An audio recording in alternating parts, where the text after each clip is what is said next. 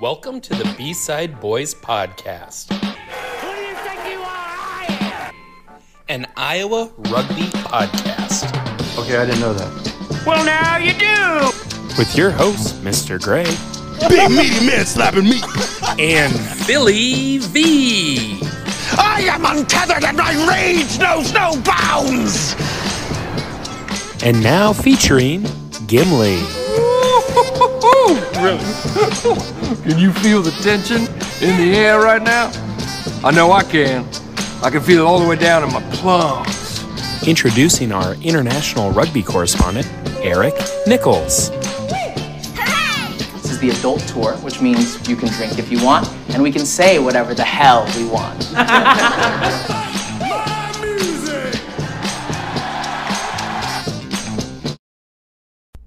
So there I was in the Wombat Den for another episode of the B-Side Bois podcast. We got Gimli. How you doing, Gim? Heyo, I'm doing well. We got Billy V. Good, you? Nope, not doing that. That's nope. End of That's the no. show. I'm good. I'm good. Oh my End gosh. Oh wow, two weeks in a row. Also, this is the happiest you've been when we introduced you in the last like 80 episodes. Yeah, I don't feel like shit today, and my knee's getting better, so No that's brace. really exciting. Yeah, 27, no brace. 27 seconds in, and we've already sworn. Oh, Remember, Nichols was like, "Oh, could we could we make it a whole episode? Could we make it 30 minutes? 27 seconds. Mark it on the board." Ah, and shoot. then I I'm, forgot about that. It was a little curse. It was just a little one. And then uh, I'm Mr. Gray. Uh, no Eric Nichols right now. He might join. We'll see.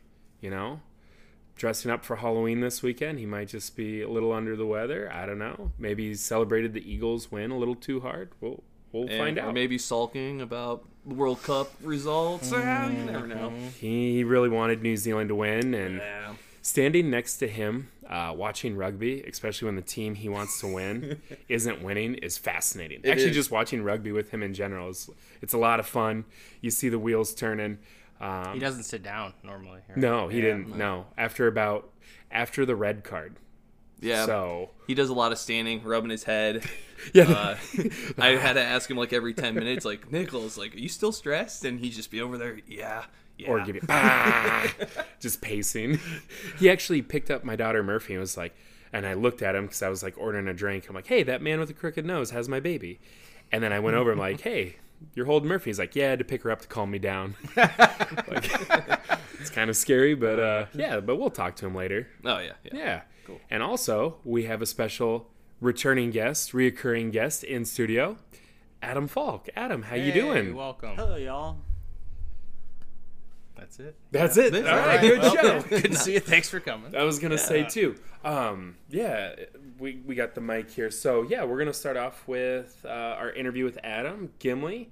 This is this is your segment. We're gonna let you run with this. Oh man, thanks. This is big pressure. I've never really had my own. Well, I, I had that one time Mm-hmm. I was supposed to report about. Uh, I think the first or, or something was it right before World Cup, and then I just had everything wrong. So it was international rugby, and I think it was the Owen Farrell situation. Oh, yeah, yeah. yeah. And I Yep. didn't know what I was talking about, but luckily someone corrected me, and we got him here today. So that's why I, That's I like- should be fine. That's actually really funny you say that because I remember you texted me. Adam texted me the next day to be like, "Yeah, I listened to that, and it was painful."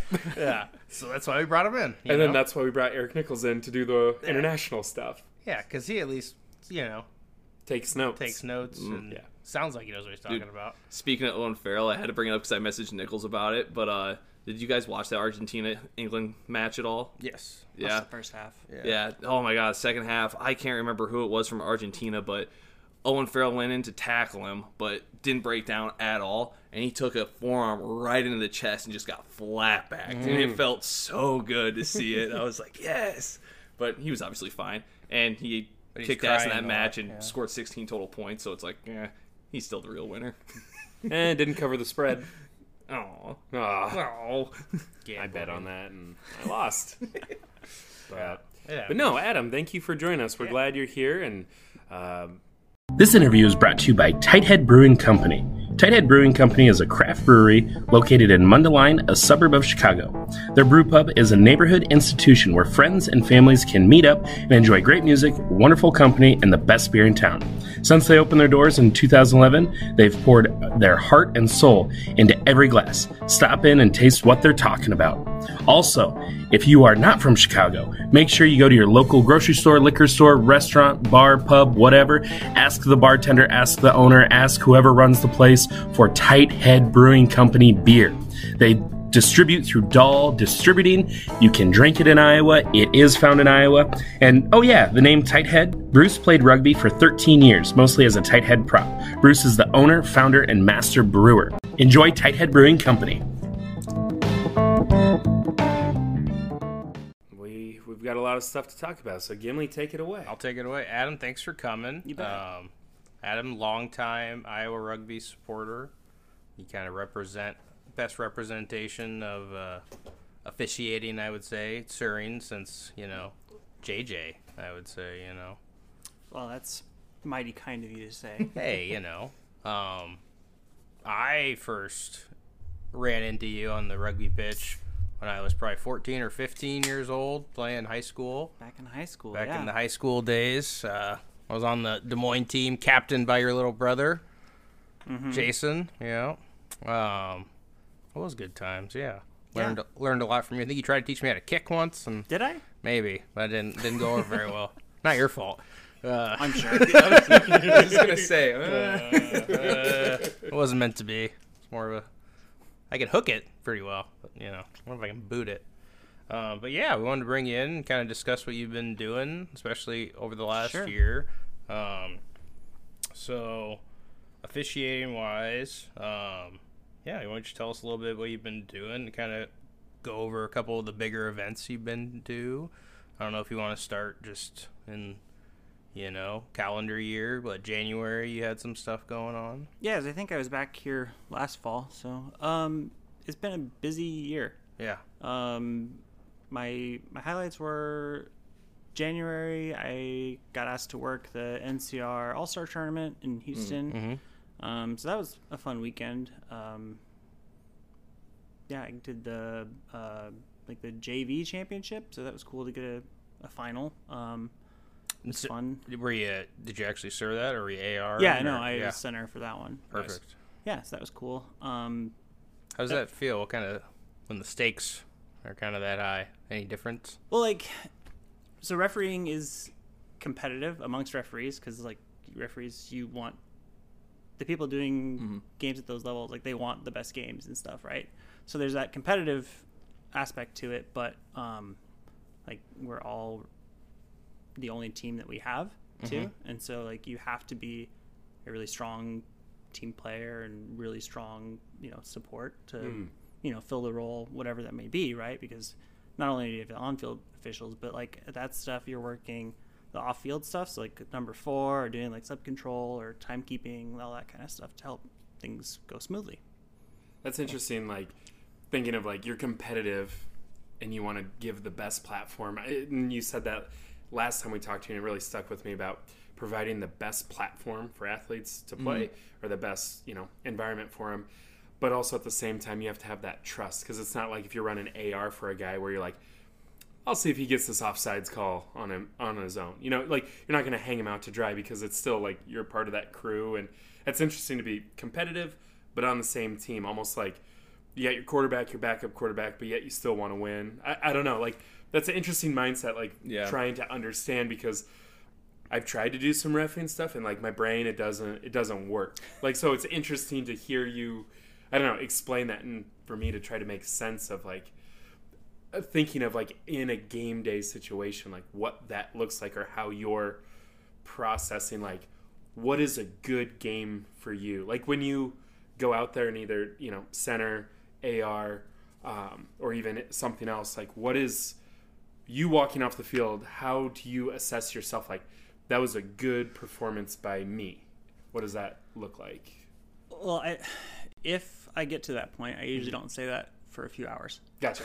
um, but it's it's actually funny that you you bring up the you know the AR thing because there's a there's a saying that gets tossed around a lot with like ARs and mm. the off-field stuff is that like your primary job is to make the center look good, mm. right? Mm, okay. And so like, it's like pro wrestling. You want to put the other guy over. and so you know there's there's a lot of you know standards and stuff that go into like this is how like the baseline that we want everybody right but then mm-hmm. you know if someone's running the center they might want certain things a certain way or mm-hmm. whatever so then it's like briefing beforehand and trying to get on the same page and mm-hmm. the more you work with the people right then you get to know what they like what they don't like that mm. kind of thing so hmm. At that level, are you guys? Do you have like earpiece, some kind of communication like that, like oh, radio? Oh, at those events, Yeah. yeah, we're always Yeah. radioed up, and and that's where we've been fortunate enough. Um, locally, we were able to invest in a set of radios. Um, so Nice. the the society has a set, um, and then I have a one that I personally bought. So it's nice to Okay. have a bit of that here when we have the chance to run, Mhm. you know, teams of three or more. That um, that you get that extra little like connectedness, right? Yeah. You did that at the Iowa Iowa State game, I know, a couple years ago, because I was one of your ARs. Yeah. And there was a call, there was something where someone kicked a ball, there was a knock on, you were at a position, couldn't see it, and I tried to radio you, and it was the first time ever that I had a radio, and I missed it, and I missed it. And I had Daly screaming in my ear, and Ant was screaming. I'm like, oh, that, uh, knock on. And then it was a little delayed, but we got it. But it was one of those things where like I'd never experienced that before because I feel like oftentimes at the level like club rugby in Iowa and high school level, like we're still growing our pool of referees.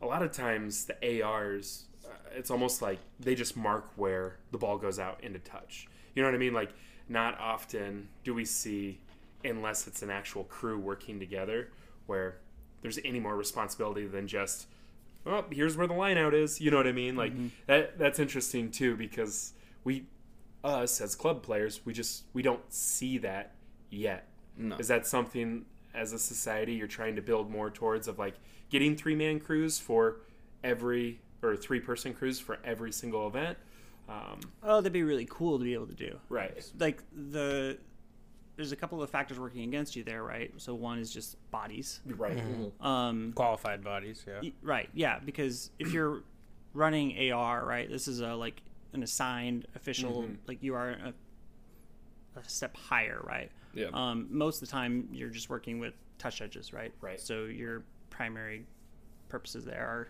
touch, um, kicks a goal, yeah right? And like if you can mark an offside line, like great. But um, you know, right? That's Yeah. that's, That's- all I want you to do.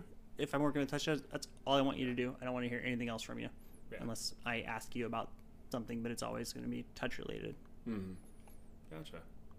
Yeah, because that's something too where, yeah, you probably don't want to hear because it's normally a person who's one of the least experienced people, and that's why Yeah, I was just gonna they're bring that up. It's like, yeah, most of the time it's just you know you have a guy who's like just on your roster subbing, and it's just like, hey, go run touch judge for us real quick, you know. And Mm-hmm. they go over there, and like half the time they don't really know what they're doing. And it's just like, ah, probably not the best person to go send that way. But it's like, who else can you really you know throw out there? and if they're know? waving the flag, it's like Ah. you don't know what you're talking. Yeah, about. like, stop it. Stop doing that. That's not a thing. well, just the other just the other week, I was working a match with a touch judge, and um, there was a score in a corner, and it didn't look like it was close to touch, but like the um, the touch judge like went like this, and I was like, wait, and so I had to like stop play and like go over and like. Did they go out? I was like, no, it was a try. And I'm like, don't put your flag up then. Like, that, that means something entirely different. But, Dude, I I AR'd a little bit at uh um When'd you get certified? Well, okay.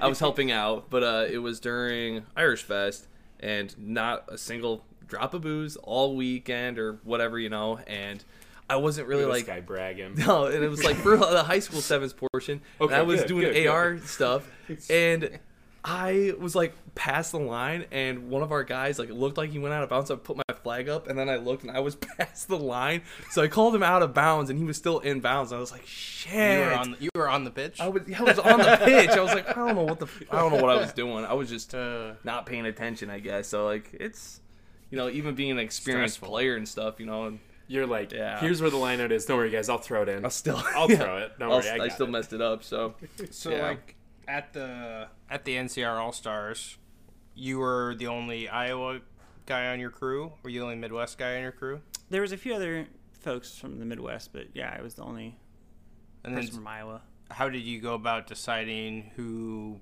uh, plays what role? Uh, that gets assigned. So there's a Okay. there's a referee coordinator at those types of events. Mhm. Um, and the bigger the event, the more people are involved with like coordinating, coaching, evaluating, and giving inputs. So like it's just assigned. Mm-hmm. right? Got it. So it's performance based and you know that type of stuff. And is that something like Paul Damsey does for league matches in Iowa? I notice he's been kind of not trying to sir as much and kind of trying to be there. I saw him a few matches this year, not sirring, but on the sideline, kind of help, help assisting the sir, maybe not even ARing, but just just kind of almost like monitoring him. Right. So Yeah. one of the things that I've been really focused on in Iowa is trying to grow the referee coaching. Mhm. Uh, right, because like going out there by yourself with no support and no f- good feedback mechanisms is so intimidating. Yeah. It's And frightening, it's hard yeah. because it like there's a hard enough learning curve, and Mhm. you're without any support. Right, you're just floundering in the wind and And players guessing. talking shit, or you know, You can be in a There's hostile. You get, you get one. You get one. And now let's take a break to hear from one of our sponsors. Convergence Acquisitions LLC is an organization dedicated to providing their creditor partners with a compliance solution for accounts receivable portfolio sales and servicing they enable for their clients to focus on their core business and provide them with a reliable partner they can count on to acquire distressed portfolios. Through over 30 years of accounts receivable management experience, they have developed processes and procedures to recover account portfolios while exceeding compliance expectations. They have partnered with well respected law firms and other recovery vendors to create an ideal solution for their partners. Convergence Acquisitions evaluates and acquires portfolios including credit card, retail card, consumer loans, auto loans, draft deposit accounts, EMS services, and more. For more information on selling portfolios to use, please contact our business development team at 855 200 6096 or via email at acquisitions at convergenceacquisitions.com. Paul's been I've been trying to move him into more of the coaching. Um, I would love to have him do coaching like full time. Yeah. Um, he's great with that. Um, has a lot of experience there, and um, we have a couple other people that um, that we use in that capacity as well. Well, I think too the instant feedback is like the most important part. Like we see that like in education all the time where it's like if you don't give that feedback right away where it's fresh with the student, it's fresh with this new referee, like they're in the mindset still of like, oh, should did I make the right call? Like what so like giving that and just giving mm-hmm. that validation, you know, the confidence boost cuz yeah, there's so many times a new referee goes out and then they just go home by themselves Yeah. and they don't get to talk to anyone and it's just a self-doubt creeps in or you know they go to the social and people are like just randomly talking like oh this was good this was good that was a bullshit call and it's like that probably eats at you even though the player's probably wrong because they're super biased so Yeah. like to have someone in your corner like you said that teammate who's like no you made a good call here. What were you thinking here? And to have them think through um, i think that's huge. And I, i'm pretty sure for we had maybe two times at our wombat matches maybe all three of them the referee had a coach there which Yeah. was really cool to see. At the home matches. at the home matches where pre-match they were talking. Halftime they were talking. Mm-hmm. post-match they were talking and i just think that was huge for those guys and then mm-hmm. because prior to that, it was probably like what the only time you could really get like consistent feedback would probably be summer seven series when there's multiple serves there. You know, or like a That's tournament yeah, Yeah, any sort of style. tournament was usually the only time where you got mm-hmm. some of that like peer feedback. Yeah. And so even just doing the peer feedback is different, right? Because like I'll get asked to, you know, okay, you watch for a little bit, sure, but it's like I got a match I need to prep for, so it's like I'm half paying attention to this, right? Because I got my own things to do, and yeah, and that you got short to warm up changes and them there, else. right? Yeah, Um, so but having that dedicated person is huge. So for something like that, uh, at the All Star at the NCRs, afterwards, is there like a film session, or is there any kind of like notes you get from from anyone after? Sometimes, sometimes not. It depends. Like Yeah. it, it really varies on the the Sure. People, the event, the coaches, the number of matches, mm-hmm. like what's on their plate, that kind of thing. Yeah. Yeah, and that was kind of since I guess it's All Star, it's probably not you know, it's it's not randoms, but it's people from all over coming. It's not necessarily. It's probably not, you know, they they, they, they care obviously, but right it's not yeah as big a so deal like a lot of those teams club. are are you know like they're high talent maybe mm, mid low cohesion right because Yeah. they've only played with each other a handful of times now some of Mm-hmm. them are academy teams and you know they were the ones that kind of performed a little better right but Mm-hmm. Yeah. but yeah so Cool. And from there, what was the next thing you did? Was it bigger event? Was it the CRCs in April, or was there So- something in between there? Yeah, so I, I worked the CRCs, but I off field I was involved with the um, first ever Chicago Hounds match, Oh yeah. Well, you did the very like the first Yeah, home the match. first one. Wow. Yeah. Okay. um, which was great because it was like the nicest weather one. That's Um, I- surprising. Yeah, I did. Um, I was a sub control Okay. for that. Right, so it was an off field official, um, just keeping track of the player movements. How was that experience different than any other experience you had? Positives, negatives, like how did that compare to anything else you've done? Just like on scale too. Like did it feel bigger because it was professional or what was that like? Oh yeah, like the the occasion was was big, right? It was Chicago Hounds first match, Right. all that stuff, right? Um, it was you know earlier in the year or whatever, so the teams were all still pretty excited, like you know anybody can come in at this point, kind of thing. Yeah. Um, just the environment though, like there was very tense. Yeah. Right. Just very like you know it's a it's a high performance environment, right? Right, So um, everyone's looking for like that you know one percent edge or whatever, right? And like even like players, referees, like ev- like everybody was on like just ready to go. Like is that what you're yeah, saying? no, Like, right? I mean, Like, and, you know, organizing something like that Mm-hmm. with you know broadcast and however many different angles, right? Like, Mm. Yeah, yeah, yeah. they had a big you know pre-match ceremony. They had the um the dog, right? Yeah. Mm-hmm. Um, they had you know like um Welcome to Dogtown. you know like kids walking out like that kind of thing, right? So Yeah, they had yeah, this yeah. big, really detailed out run sheet with like times and you know like all that type of stuff that you have to have at an event like that. So Well, there's I that mean- level of professionalism, right? Yeah, yeah, yeah, yeah. Here in the Wombat Den, Our- we have a run sheet. It's Or great. whiteboard. yeah. Yeah. yeah, We just pointed to our whiteboard that has times that we're gonna loosely follow. You know, Pro- yeah. professionalism. You said it. The B side bois are professional. Um, keep going, Gim. You're doing great. Okay. Well, Adam was talking, but it's fine. Yeah, no, I know. Shooting from the hip. We have a schedule on the wall. I know. When you so sub coordinator is that Yeah, I was doing sub control. sub control. Mm-hmm. So do you hold up one of those light up signs that has the numbers? Or is No, so what I was the guy I'm responsible talking Thinking of with. soccer. uh, They Well, use they those the sometimes. Cup, They use those though. They use sometimes. Yeah. yeah. Um, but so I was the interface between the team manager and then the um, the main tech zone manager, the main number four. Okay. So it's it's kind of a funny little like process, and um, I, with you all having done the um, the nationals thing with Bremer, you might have had like sub Oh. control with like the sub cards and all that stuff, right? Um, Yeah. yeah. So it's just um, It feels like a high school wrestling meet bit, or yeah, something like, where you have to go check and- in. And yep. It's not just like I'm just gonna walk in when the ref's not looking. Like, like, sir, sir, sir, sir, sir, sir. sir, sir, Yeah. I'm coming Yeah. on. Who you coming on for? Eh, don't worry about it. Like, yeah, way different. Where you're so used to club where it's like, yeah, people just come and go, whatever. Like, Well, and just like so, like sh- I was not working the Chicago side, but Chicago had like a front row player go down, right? And it's like, okay, is, are they going to tag him as an injury sub or a tactical because those mean different things, and you Yeah. can do different things with that. Um, and so like I had on my side to deal with a uh, front row sin bin at you know late in the game or whatever, right? So it's like scribbling out more cards to give to the team manager to fill out to let the um, uh, the first prop go back on, dropping the flanker kind of thing at the next scrum type mm-hmm. stuff. Just getting all that ready so that it's a seamless event right, mm-hmm. right. and keeps the keeps the product on the field moving. Right, make sure that everything is done officially and all that stuff. Yeah. So And recorded and mm-hmm. That's interesting because I've seen that in the Rugby Explorer app when I enter in our info for like the Wombats and it says like, what was the reason for this substitution? And it's like, because we felt like getting someone new on, like that's not an option. And I've seen that tactical or Fresh- injury or fresh legs. Yeah, and I I guess I didn't I didn't know there was a difference because at the club level it's like we want to take this guy out, we put a new guy on, like um that's or like That would you know fall under blood or- tactical, but yeah, whatever. yeah, yeah, yeah. but I mean, I don't know. There's times that Yeah. guys are, yeah, I don't know.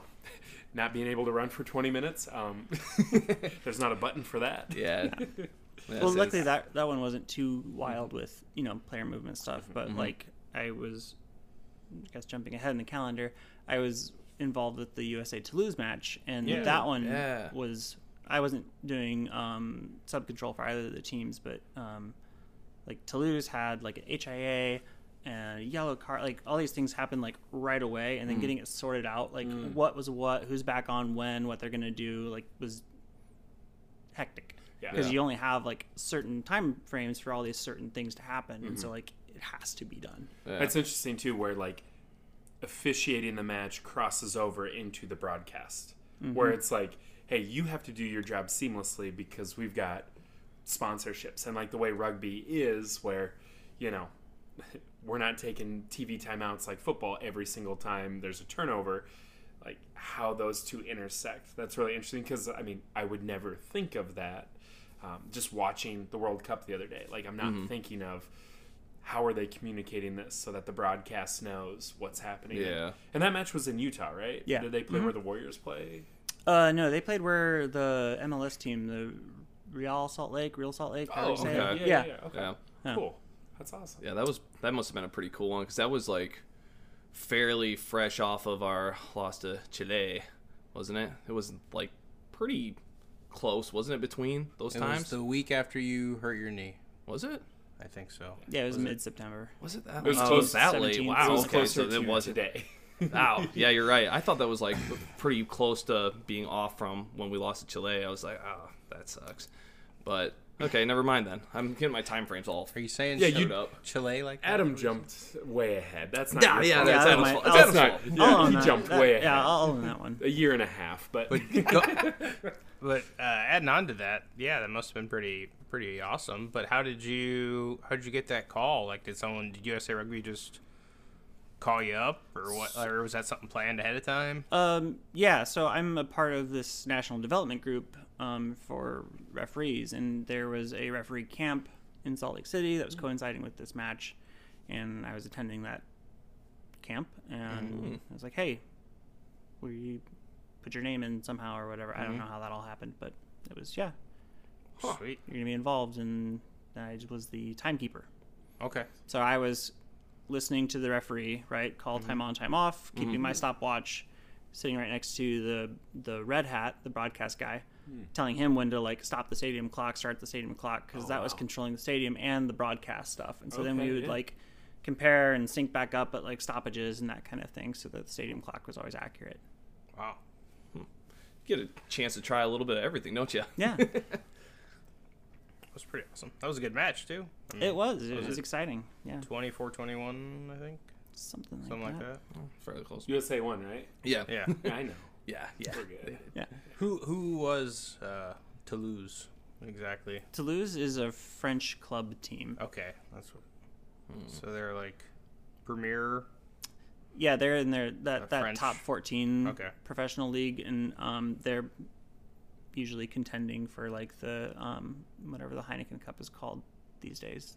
Not the Heineken Cup. Yeah, the European Championship, whatever it's called. The Winston The, Cup. the cup formerly known as the Heineken Cup. Yeah, It's like who, whoever's the sponsor, but they did really cool advertising for that. I remember that match. I feel like USA Rugby really promoted that match really well. Mm-hmm. I feel like that was cool. I'd like to see more of that yeah, because they really went all out for that one, which I thought was interesting because it was like, you know, a USA team against a French club, and they were like promoting it almost like it was like a, the Super Bowl of USA Rugby. I don't know, like just from the promotion. I'm not saying that it was anywhere on that level, but just the way they promoted it was cool. Where it was like, we should do that for all events, like hype them up. Yeah. Maybe you should be in charge of the social media for USA Rugby, Mr. Yeah. Gray. Too many social media accounts already. Oh. Get involved. They they'd corrupt you probably, or you'd corrupt them. Yeah. Um, You can't trust this guy. Anyway. I know. Um, that's awesome. We'll jump back uh, to the CRCs. yeah. So CRCs was um, April. April, and it was wet, Wet. very very wet. Yeah. Just rained the whole time. The first day, it just like monsooned.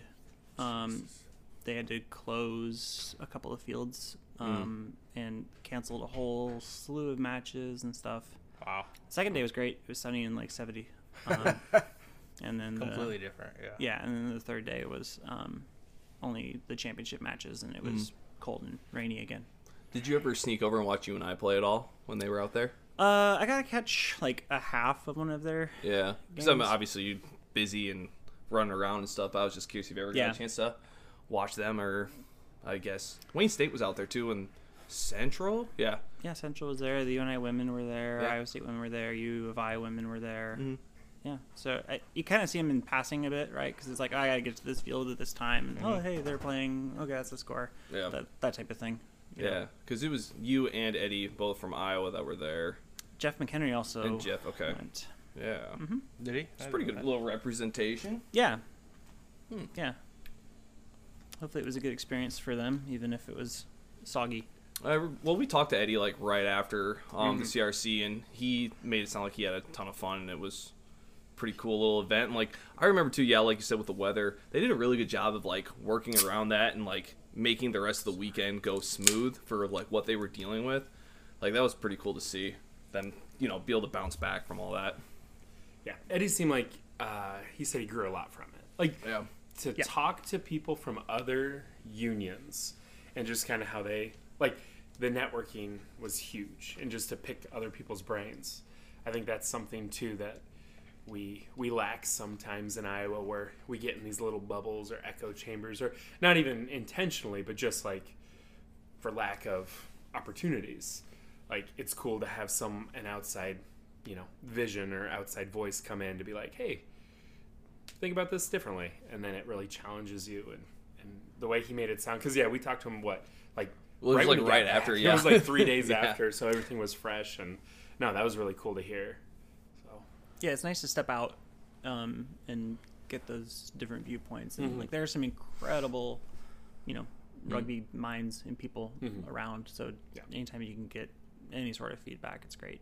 Oh yeah. Did you bring extra boots? How, how soaked were your boots after that first day? um, I bought a second pair after that weekend because, um, yeah, no, I, I did take my my um, I got little like plug-in boot dryer things for Christmas Oh, the yeah, other year, yeah, yeah. and those were great. Um, because yeah, Worth it it. was everything was just soaked. Oh, That would I'm sure. Was there any match that you like remember particularly just being like really fun to like sir or be a part of? So I had a match on the second day. Um, I'm struggling to remember Dartmouth and somebody. And it went to overtime and So stuff. real high level teams. It went to overtime and it was a it was a men's premier like consolation round thing. But so just with the overtime bit, like that was exciting and Hmm. fun. nice, just the high pressure, just any like next score wins, just having that kind of Yeah. that feel to it. Like everybody has to make the right, you know, decision, the right call. Yeah, and Kinda so high like stakes. I I called a penalty like a minute or so into the overtime, right? And the team it was called to, it was like as soon as they blew it, I'm like, well, this is gonna be the game because they went mm-hmm. quick and they shot down, you know, 50 meters, and like I mm-hmm. obsessed over that. Like I pulled the the footage up and watched it over and over again. Yeah. and, like I bounced it off a bunch of people, like, hey, mm-hmm.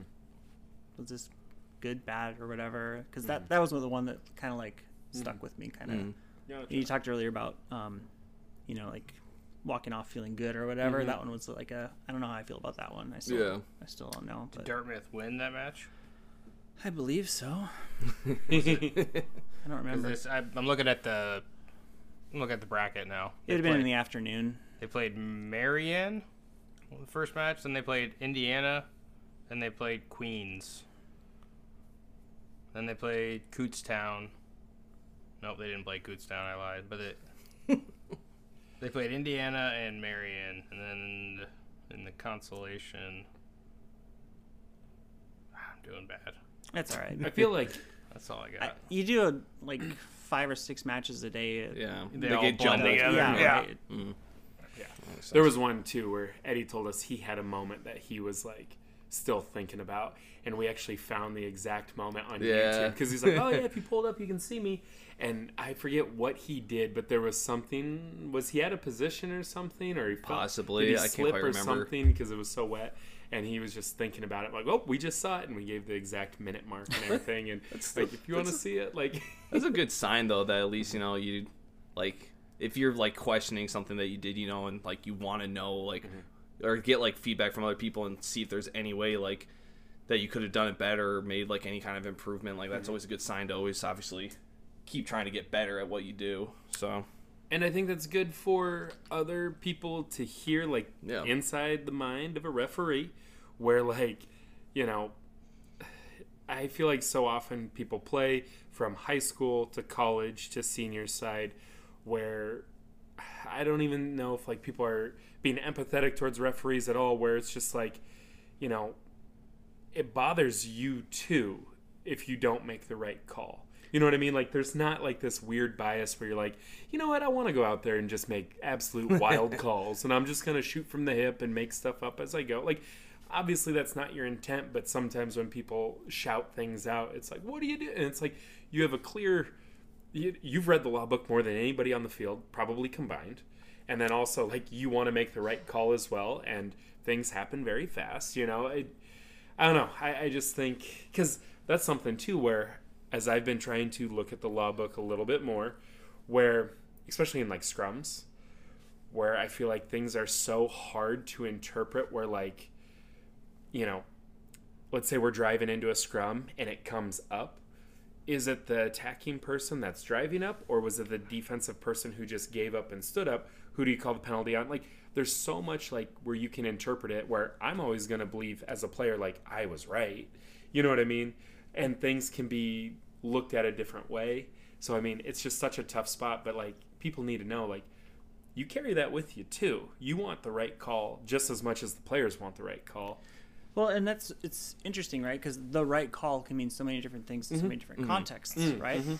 Like so, depending on that individual match, depending on where you're at in the field, what this game is, what this game is needing from Mhm. you as the referee, Mhm, like mhm. there's so much that goes into it, and so it's more than just you know right wrong. Because I don't think that people want rugby referees calling balls and strikes because I think that Mhm. everyone here has probably been in a match where that's happened and it sucks to be a part of. Hey, you don't want to blow the stalls whistle. it stalls the game. yeah. Every single time there's a breakdown, like whistle, whistle, whistle, like you want it to play. Yeah. And so everything's different. And also too with that, um, oh shoot, I had something really, really good. Come on, I just Gray. blanked on it. Um, hold on, 34 minutes. We'll cut this part out while I'm thinking of it. Um, fuck.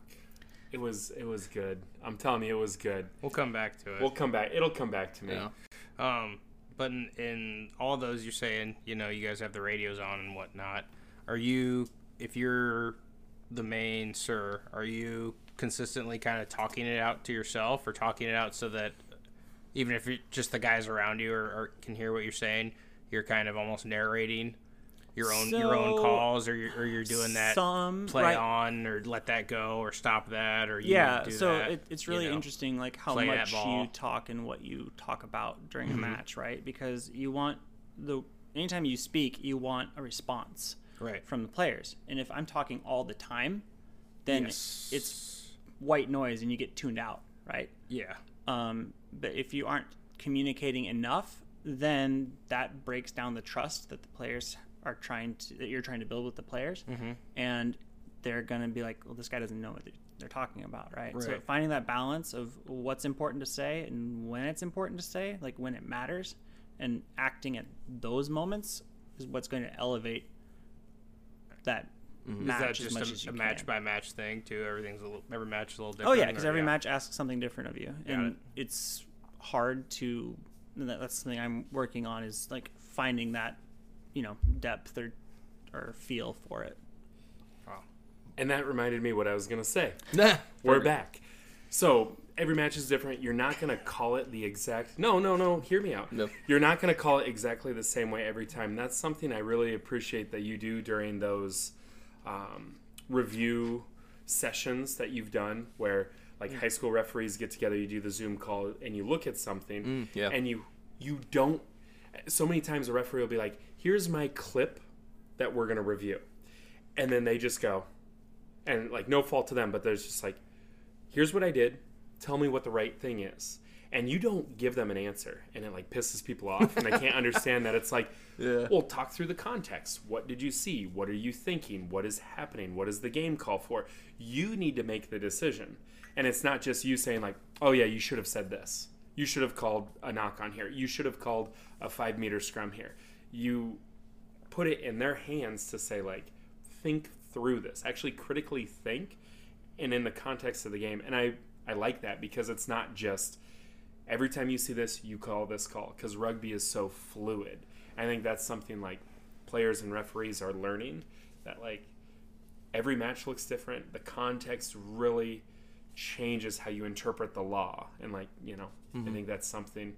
That's what I wanted to say was Thank Those- you. those well put, those guys. things. Yeah, yeah, yeah. when you when you first start refereeing, it's it's a lot, right? And Yeah. so you are very reactionary, and you are really trying to identify what is right and wrong, right? Like you, I want to call the balls and strikes, and that's good because you need to develop that. Um, then it's how you take those next steps is what I don't know what makes you the referee that you will be. Separates Mm-hmm. the men from the boys. Yeah, maybe. Yeah, sure. Yeah, sure. okay. or the you know the girls from the women and Well, you know, kind of anybody, thing. or the women from the bo- girls, or y- men from the girls, anything. Or you from know? social side to high level, like Yeah, yeah. Yeah, that maybe that's better way to more. put it. That's a better way to put it.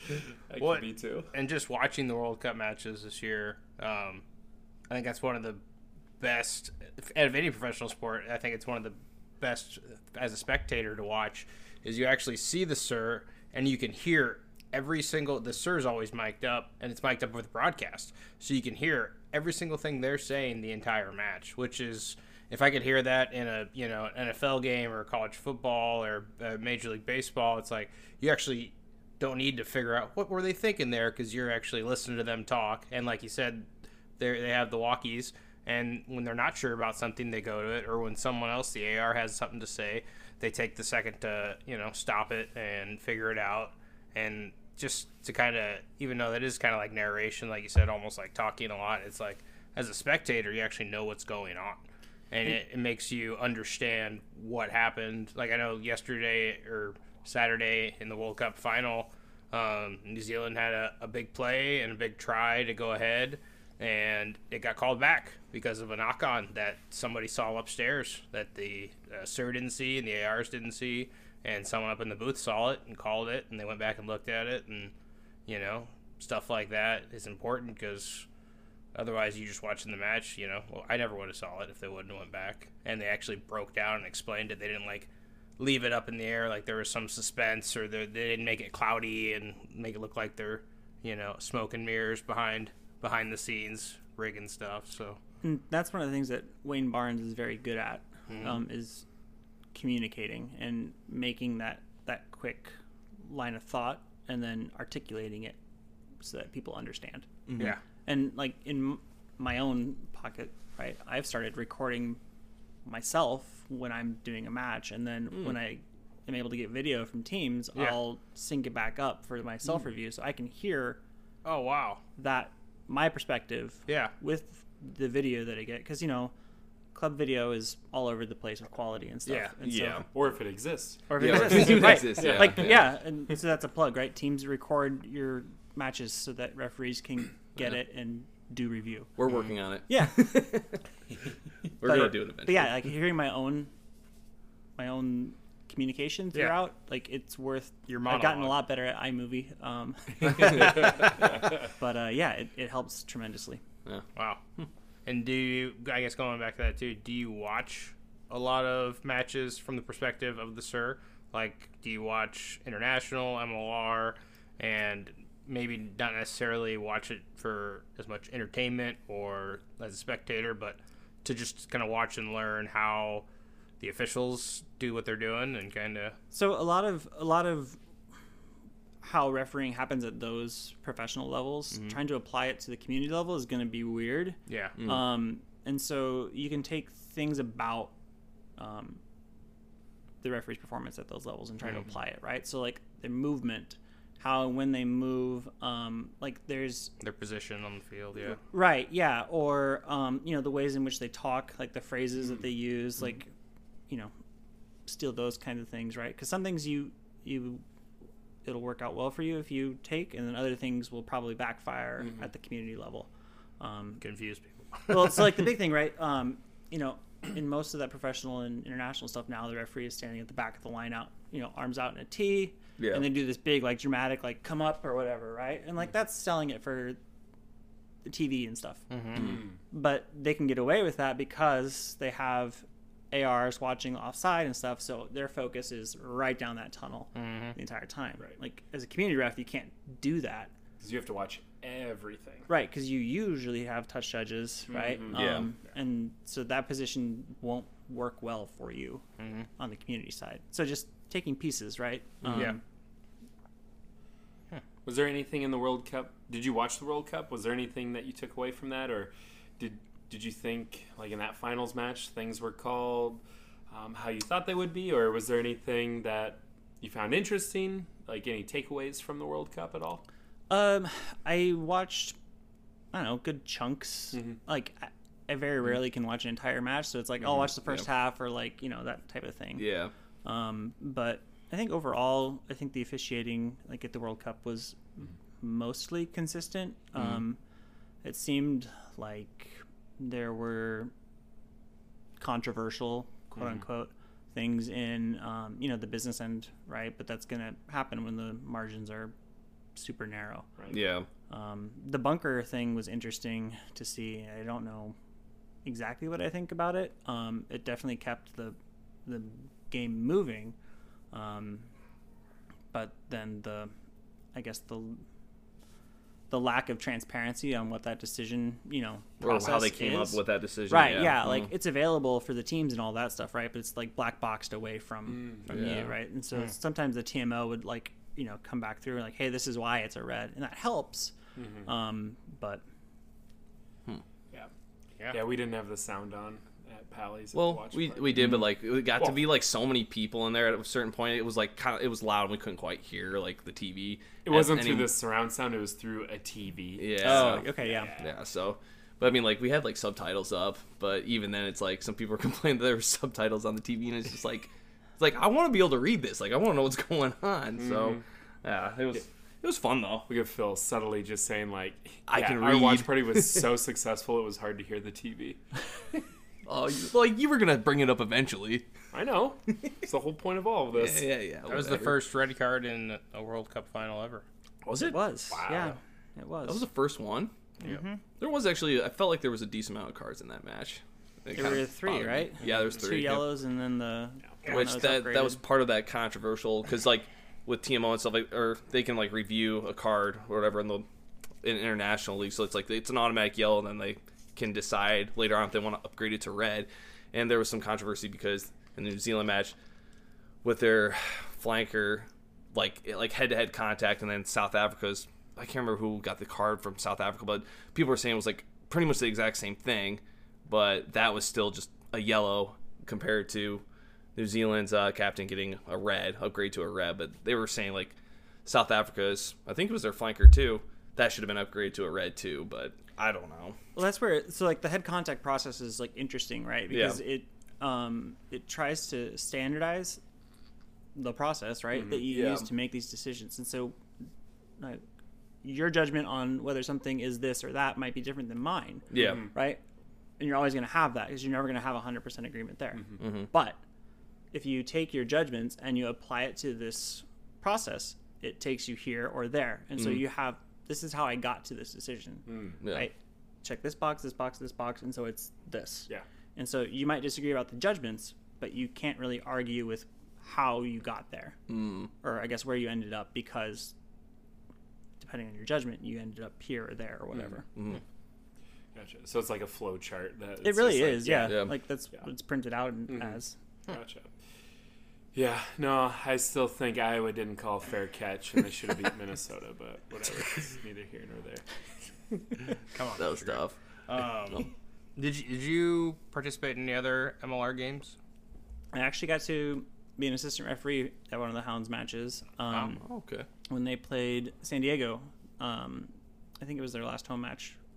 Sweet. So that was That was a good match, cool. too. That was a good match. That is yeah. cool. It Yeah. Was. Do you get to keep your kit and stuff they give you? Uh, I didn't. I didn't know because I was. Um, I was somebody kind of like you know, getting a look type of thing. Ah. Um, so yeah. yeah, we'll see. You know, I was That's thinking good. about it like just from earlier. You were talking about like assignments.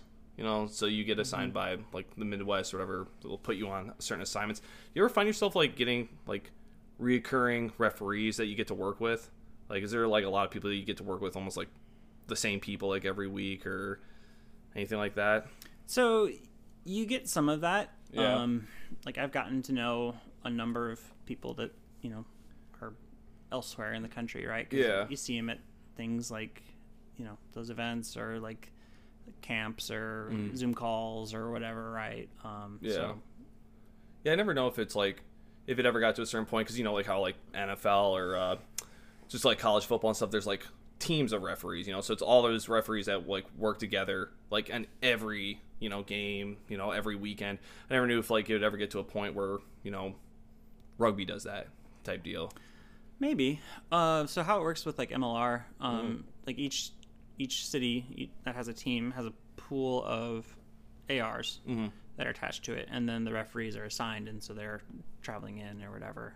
Um, and so you get contacted, you know, Wednesday-ish or whatever. Like, hey, here's my game plan or whatever. Like, some will you know set up calls quick or whatever to talk through it. Um, when I worked the sideline, um, we just met pre-match, um, you know, in the locker room, or because he sent the game plan out a few days ahead, like, hey, bring questions or whatever, um, and then filled in some more details and that kind of thing. You know, pre-match, like what I like, what I don't want to hear, that type of thing. Okay. Cool. Hopefully you get called back up again. You know. Yeah, I'd Next love to. I'd love to up. make the the AR pool, but we'll see. Yeah, what's uh what's the goals for 2024 or what's uh what's the plan? Can you can you share what what's coming up for you or what you're looking ahead to or I have no idea. Yeah. I still, I'm still you- not done with 23 yet. I- Right. yeah, I'm working Midwest Championships um, on the 11th, and Yeah. then um, doing NCR's championships in December. Oh wow. all right, So yeah. my year's not done yet. yeah. Oh, and those are Those are a big. couple big Yeah. events. And, Yeah. Um, Midwest Championship uh, will be guaranteed to be wet, cold, and snowy, and Like So usual. right now it's Yeah. like 47 and partly cloudy. that wouldn't So- count. it's it's never that nice. I know, but I can. But I yeah. can hope. hold on to dream. it. And then hopefully you see you and I at NCR. That'd be cool. Yeah. That'd be cool. That'd be very cool. Yeah, they're doing all right. Yeah, they're all right. They're fine. They're decent. But yeah, any goals though for next year? Hoping for anything, or just take whatever comes your way? Um, so like I try not to set goals around like assignment stuff because it's like I can't control any of that stuff. Yeah. Right, yeah. right, right. Um, so I have my things that I'm working on. Like Gotcha. my thing, my big thing is I want to get better at the contextual refereeing. Um, kind of talked about that a little bit earlier, and then I need to find a little better life balance with it because like this fall I really overextended myself um, early on, and um, yeah. Gotcha. It's a lot. Yeah. What It's a lot about- of travel. What about too for um, you know, just a shout out, a plug for people who may not referee but they're on the fence. Um, why should people get into it? So it's like the the old you know adage or whatever, right? It's a way to stay connected to the game, and that's true, right? Mm-hmm. There are a lot of roles available. That's true. We kind of talked about some of the more lesser known ones earlier. Yeah. Mm-hmm. Um, and so it's not always like you have to be a center referee to be involved with this stuff, right? Like mm-hmm. there's there's coaching, there's off field, you know, match officiating, that type of stuff, right? Like there's a lot of different ways to get involved and, and one of the things that I liked about or I like about refereeing is it really scratches that competitive itch that I have, but it also scratches that I don't want to get slammed by some like six three two fifty flanker for forty minutes and then go to work on Monday. Gotcha. Itch that I have. You don't have to worry about that big of a flanker D3 Iowa rugby. So Yeah. Yeah, right. Yeah. Like five nine two twenty. yeah, it still hits really hard though. Oh yeah. And so, um, could there be any possibilities for uh, any referee education coming up in Iowa soon? Or So we had a, we had two courses this last year, which is great. Um, Yeah. Quad City hosted one, so Craig Air kind of ran with Oh, yeah. a lot of that, and then um, River City put one on, and Mark Blong kind of ran with that. So like they helped. Um, you know, there was what 12, 15 Yeah, they had a good each? turnout. Yeah. Uh, which is wonderful, right? Mm-hmm. Um, and it couldn't have happened without those guys because I don't have enough hours in the day to do it all. Mm-hmm. Yeah. Um, but yeah, I would love to get one in before um, boys high school starts. Um, again, even if it's uh, like your cert is good for your lifetime, that level one, right? Um, and so even if it's not something you really want to do right away, if you think you might want to get involved, I say take the course. Um, you know, there's a fee involved in that kind of thing, but um, you know, like we have some resources available to help, and we have um, within the Iowa Society a reimbursement thing where if you take three um, full full you know match assignments in your first year, then you know we'll reimburse you your Oh, uh, nice. course you know Fees, cost yeah. yeah, so um, So how many folks would you need to make it worth worth the while to get one of these going? so a class has to have there's a minimum and it's like 10 or 12 mm-hmm. Okay, that's not the- bad at all. well What would you what would you hmm. like though? Like, hmm? would you realistically, how many people would you like to see? a hundred? All of them. i would like to see however many people take the course like follow through and do something with it With it. within like the first like while or whatever Yeah. Mm-hmm. That's the big thing. We've talked about that before. I remember the course that I got certified in was in Ankeny. We had like 30 people there. and It was mm-hmm. right before COVID. And of those 30 people, not many have done anything with it. And like I'm one of them too. Like I mean, it's just one of those things like we always say like, "Oh, becoming a referee, you it helps you as a coach, it helps you as a player." Well, if you're still coaching and playing, it doesn't help the referee pool. Like Right. but like like you said, it, it stays forever, and hopefully those guys will use it someday. Um, but that's the big thing too when we look at you know 12 got certified here, 15 here. But the really really important number is how many of those 27 actually became full time referees or actually took on one match, let alone a full season.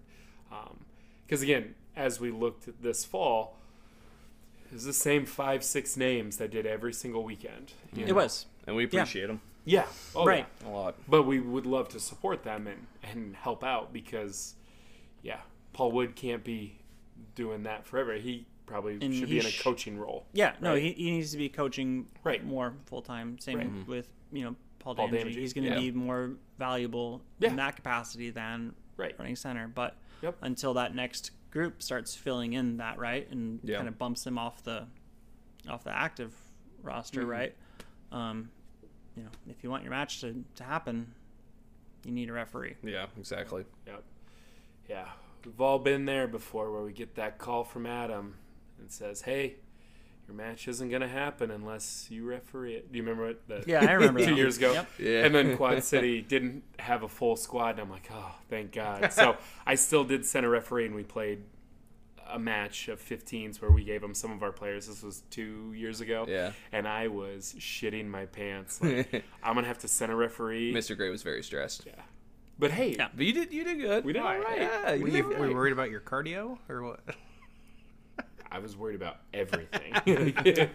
but no, it worked out. It worked Yeah. out. But that's why like we need we need more reps and it, it li- like you said, I, I think there's so many people that have been involved in the game and they want to stay involved, but everyone thinks it's got to be playing or coaching. And as you've said, as Eddie's said, as you know, we're going to call Andrew Ridgway here in a second. Um, it's so rewarding, and it's so you know to stay involved in the game in this role. It's important and it means a lot. And something too that Ridgeway talked to me about, and we're really focusing with the Wombats this spring is we want to get more of our guys coaching certified and referee certified mm-hmm. because our whole goal is you know to grow the sport. And I love what the Wombats were doing on the field, but we are not going to meet our core mission, our core goal by recruiting guys who are 37 years old to play two years of club rugby. We're going to really grow the sport if that guy becomes a coach or a referee and over the next 20 years gives back to the game. You know what I mean? Like, Yeah. that's that's the goal where I love what we're doing on the field, but we can have so much more of an impact coaching and refing. And as Ridgeway put it, creating a platform for mm-hmm. high mm-hmm. school kids to play the best game possible. Yeah, for what we do on Saturdays, it's fun, but we can We can do more. we can do, Yeah. yeah yeah we can do both. Yeah. Question for you, Adam. Let's say you're interested in Surin, but you know you're not in the best shape in the world, and you, you know, me is a good example. Maybe a little rotund, a little top heavy, uh, not the best lungs. Can you like tag team it? Could like Mr. Gray and I, he gets one side of the fifty, I get the other side of the fifty, and we just Well, that's what that's what the high school league did when it 1st uh-huh. yeah, I started. remember, remember that. that, yeah. yeah. and it was oh, Really? yeah, yeah. Oh. yeah. it was hard. I, I served I served the first and second season a couple times. well, like coming in and you know used to being like the center referee and having your like you know your mm-hmm. movements and you know that type of stuff, right? Mm-hmm. Having to adjust and like, oh no, I need to do something completely different right now. Like, mm. I struggled with that doing the high mm. school stuff. Yeah, that's wild. I didn't know they did that. 'cause I, mean, Yeah. I didn't get to experience rugby till like 2013, and I didn't go watch a high school match until like maybe the next year. And like I remember they used to do other stuff too. Obviously, like no kicking for conversion kicks and No no, lineouts, lineouts. yeah. Like ah, it looks a lot different now. The league has come a long way. Yes. yeah, it was part of those like make the the bar you know to entry as low and as accessible as possible, and then slowly just build up. Quick learning curve. Yeah. Well, it worked out. So. Yeah. Yeah. Well, no, Adam, it's it's always good to talk to you about all of these things. Yep. Um, a- and again, it's just such an important role that I I feel is very underappreciated, um, especially Thanks. when when you're there. I, I mean, on a Saturday uh, where you know you're playing in a match, and I feel like when we played our Bremer match. Um, one of the main things I feel like I kept finding myself saying was just telling people to shut up. Um, I don't know why. It's something that just it's in everybody's brain that when a knock on happens, everyone just yells knock, Knock, even though yeah. the referee has his arm out and has clearly identified it. There's just something in us that like people can't not say it, um, you know. And and Randy uh, Kibbers was our referee, and he talked to me and Eric Frana and Tom McClyman and uh, Julian Hall, all the captains, about how like, hey, the number one thing he was looking for was the back chatter and just the back talk, and hey, if we can cut that out, it's going to be a great game. And honestly, that was the least amount of like arguing and, and back chat and Yeah.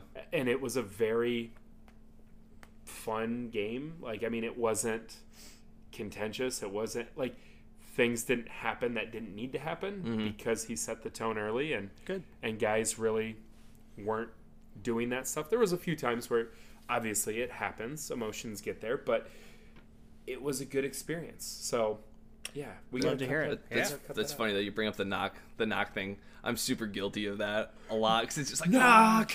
yeah. but it's not like I'm yelling at the sir. It's just I don't know. It's just a habit. And It's the like, referee, "Squirrel!" and You the know, referee could yell back every time, advantage. yeah, right. oh wait, no, that's what their arm is for. No, I- Yeah. Adam, when did you first start, sir? And I forgot to ask that. That was something I was gonna ask. Um, so I got my certification uh, when I was in high school, okay. oh, wow. That's what I thought. Yeah. and um, yeah, it was just I would do it on off weekends while I played, Yeah. here and there, and then Because you were doing our matches at UNI, I remember. Yeah. And you'd only graduated a couple years before. Yeah. Yeah. Well, like when I went, as I went to UNI. Yeah. Um, and they liked Pouring having me the there because any free weekend that I had and uh, Luther had a home match, it Mm. was very easy for them to send me to Decorah versus someone from like Cedar Rapids or Des Yeah. Moines or you know something like that. So Well, that's realistically, awesome. you were probably at the time one of the only sirs in the area, or probably the only sir in the area. So at least pretty close to it. one of it, and Yeah. doing a signing is weird, right? Because like you want to find that right balance where um, you know you want to put somebody in a spot where they'll be successful. Mm-hmm. Um, you want to give the the individual match like you know the caliber that it needs and um, deserves. Um, but you know, Yeah. there's a it's people are limited resources, right? Um, Yeah. and Yeah. You got to do what you got to do, but yeah, no. So I I So you're a vet at this point, yeah. I've been around a little bit with it, yeah. Yeah. And then started doing it more full time. Um, I don't know, when I, seven, eight now years ago. Um, Well, thank you for everything you do for the state. Yeah. For, you know, your great representation of obviously what we want to do and part of growing the game. So shucks. we appreciate you. And we appreciate you being here tonight. So Yeah, and Thank now we are going to pivot. And we're Pivot. gonna- We're going to call one of our newer referees, Andrew Ridgway. Before we call him, though, uh, have you seen him officiate a match? Have you got any notes on him? So I Let's just talk shit about him first before we, Okay, before we we get him on. that. Yeah, yeah, yeah. um, no, uh, so I think his first time like actually refereeing was a preseason um, high school sevens thing last spring, um, and so there was like it was like a three three way kind of thing. Mm-hmm. Um, and so I came, Andrew came, and then another new referee um, came. And so it's like okay, I'll you know like run a little bit here, and y'all it's a can like threesome and y'all came. yeah, right. Yep. Everyone had a great time. Fromage à trois. And uh, like, oh yeah, shadow if you want or whatever, right? Um, so I was there for his 1st Mm-hmm. time. Not in the cuck chair, but. all right, we- we got that all out. Yeah, yeah, yeah. Yeah, Okay. yeah, It was just, it was there. But he performed. Let's call him. yeah. Jesus Christ. Sorry. This episode is brought to you by Rotor Epoxy, the premier epoxy company in Iowa. You need your floors looking good. You need to redo the entire shop, the locker room floor, the fire station, the man cave. Those are the guys to call. There's an infinite amount of floors that you would possibly mess with here. So whatever you need done, they can do some wicked ass designs for you. Whatever you got going on, just get it done. Get a hold of them. Infinite designs, 100% satisfaction. Rotor Epoxy. Find them online now. All right, so we're actually going to pivot a little bit. We might have, even though we have a whiteboard with times on it, we might have went a little bit over from what we told Ridgeway we were going to call him, and you know he's a father and has father cro- one, not father two, right? just one. He has CrossFit in the morning with me, but whatever. He's a good boy. He Um, gets his eight hours. He's in bed, Yeah. resting. So we'll talk to him next week and get his update on how the high school girls uh, state tournament went. Uh, Phil and I both talked to him briefly. Sounded like it was a good day. Yeah, it sounded like Tom did a really good job. Well, and Fort Dodge in general just did a really good job hosting state. You know, had really nice uh, um, what was? Amenities? Amenities, yeah, for the referees and everything, and it And was the really players well, and coaches players and fans, coaches, yeah. yeah, Very hospitable. yeah, it was just a very well run tournament. Like obviously, yeah, Ridgeway spoke very highly of it, so it'll be cool to uh, get his input. Yeah. You know, when we get him on. So- Sorry, sorry we couldn't make it. Pretty sure last week we said all three of us were gonna go.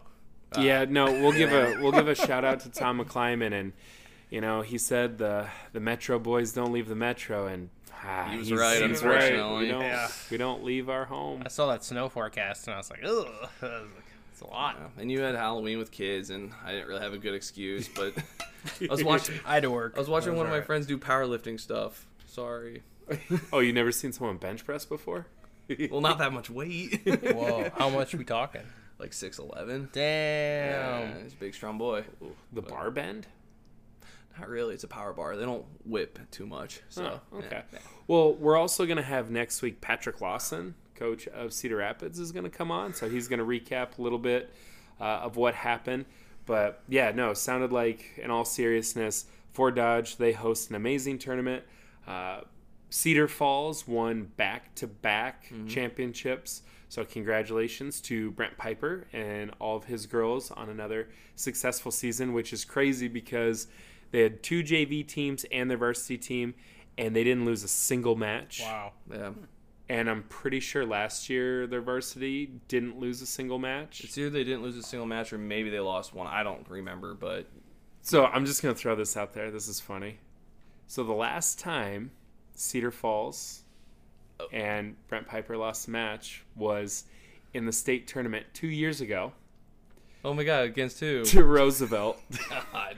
Coached by. Jeremy Newman, and Ryan Gray. Hey. I would, I would love to go back and just find one episode where you don't selfishly plug, you know, you coaching at Roosevelt. I'm surprised you don't have the trophy in here. You know, Roosevelt has it in a closet.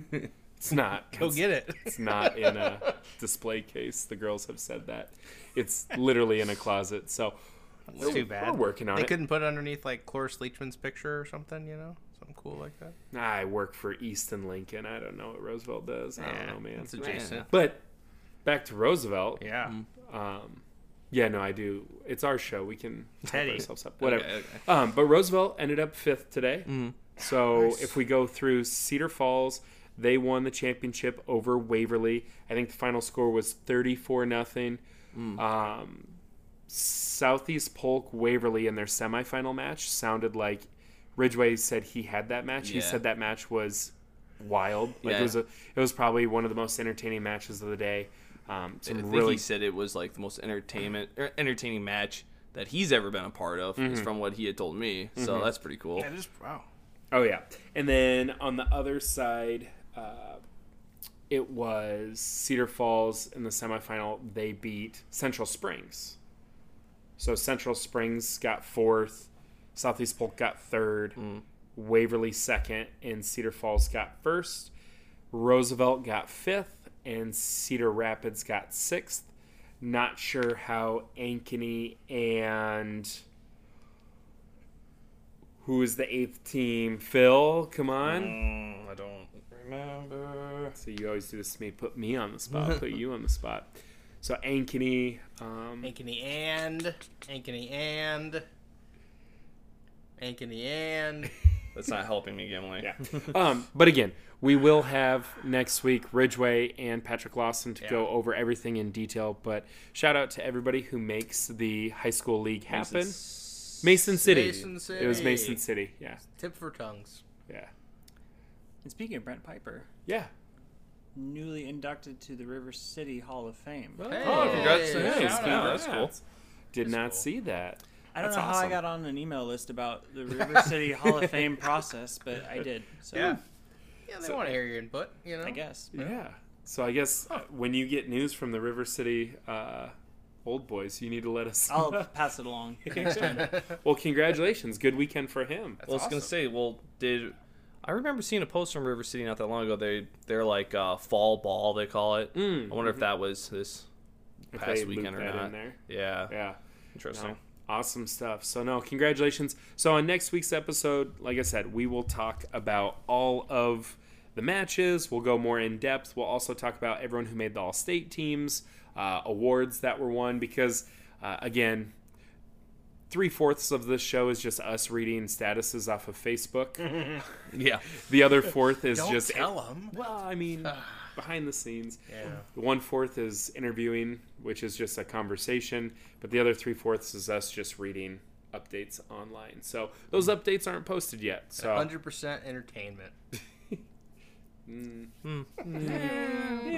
Math checks out. Math. yeah. Check So- sixty percent of the time it works every time.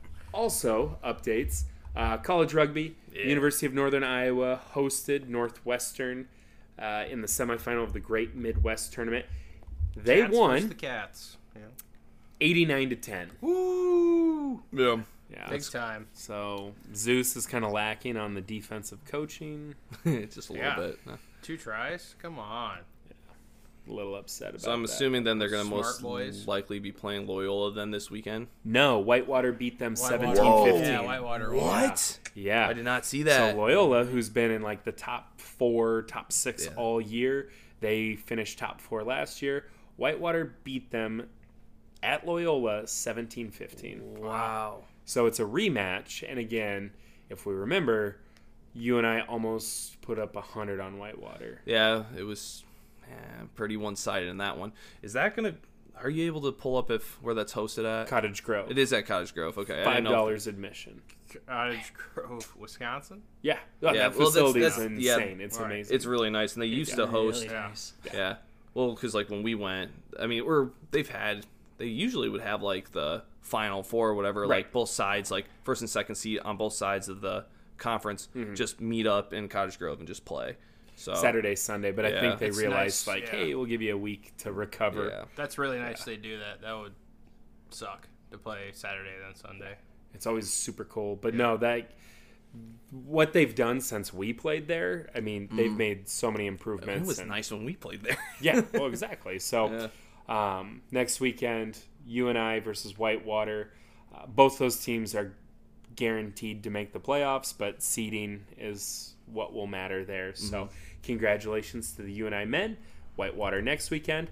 Then the University of Northern Iowa women played against Minnesota.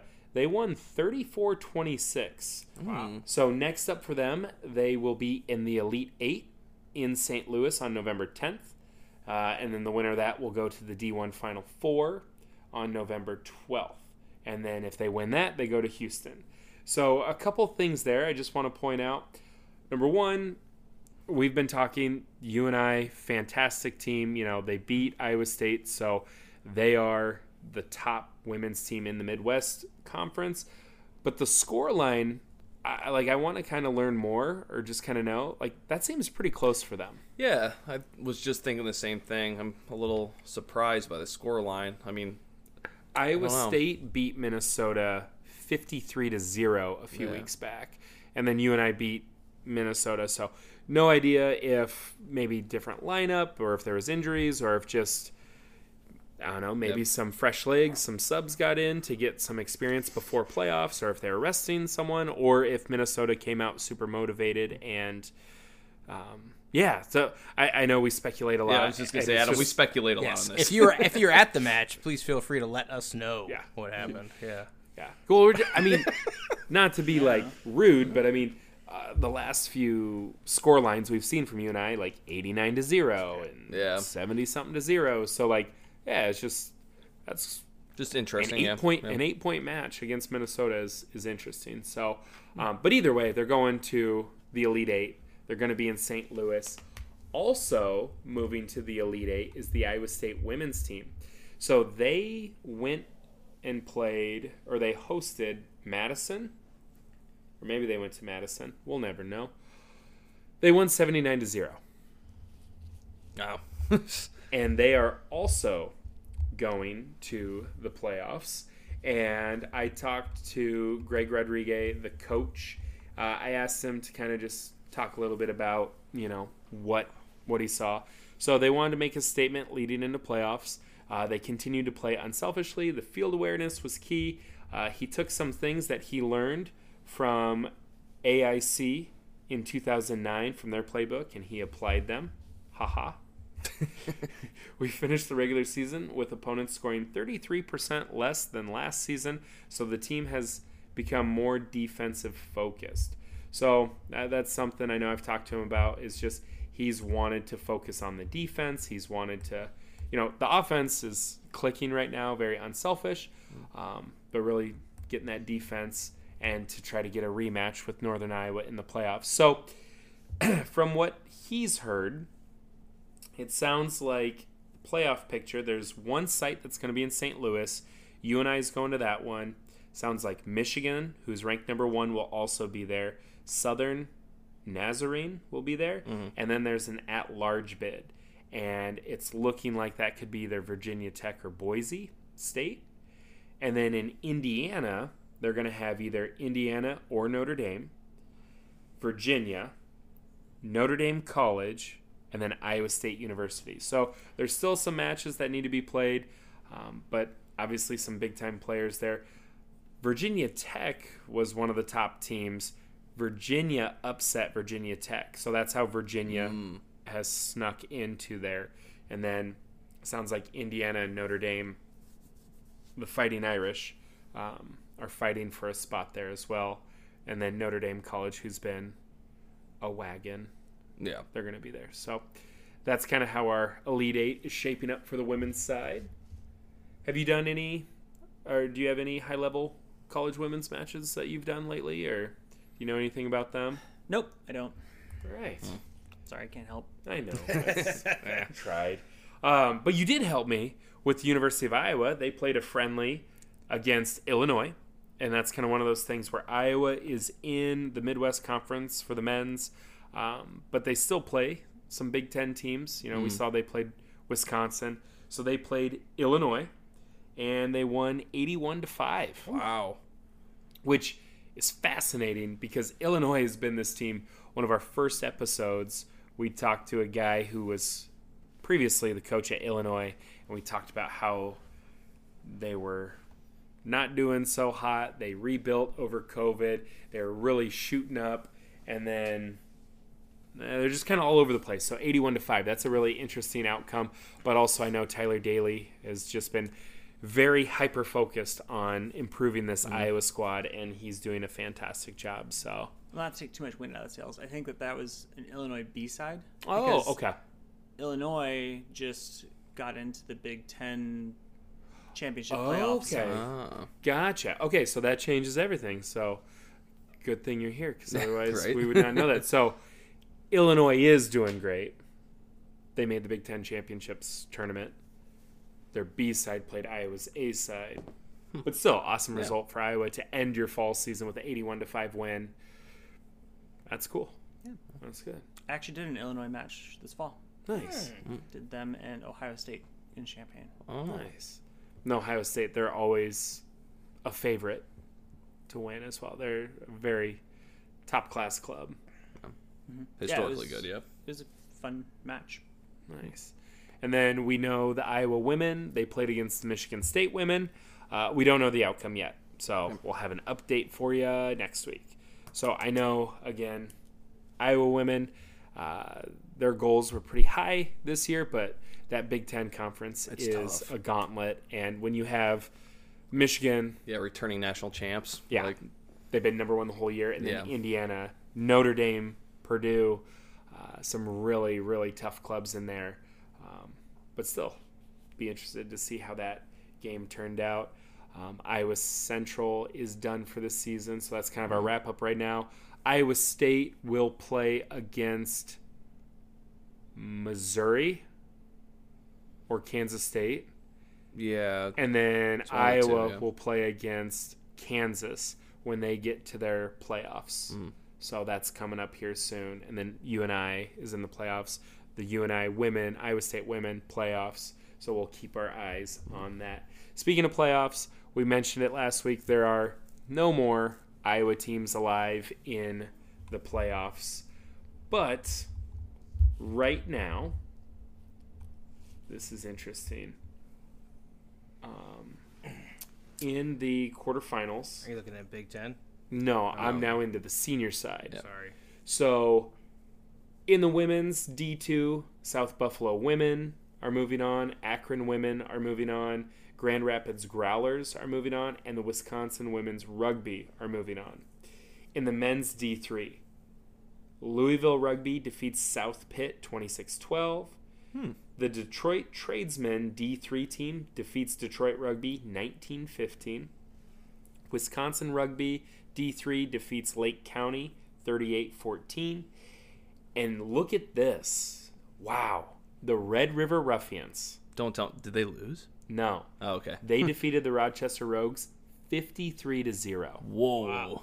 Mm-hmm. That's a very surprising scoreline. But, dude, I was saying from the beginning, the Red River Ruffians are pretty good. I mean, they've won D4 the past, like, three years in a row Yeah.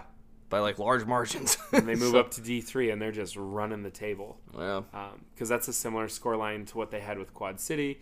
Rochester beat Bremer last week. Bump River, Red River Ruffians up to D1. There, no one will drive. Well, I to mean, it. they're pretty much on an island on them Yeah. by themselves, like in North Dakota. Like, ugh.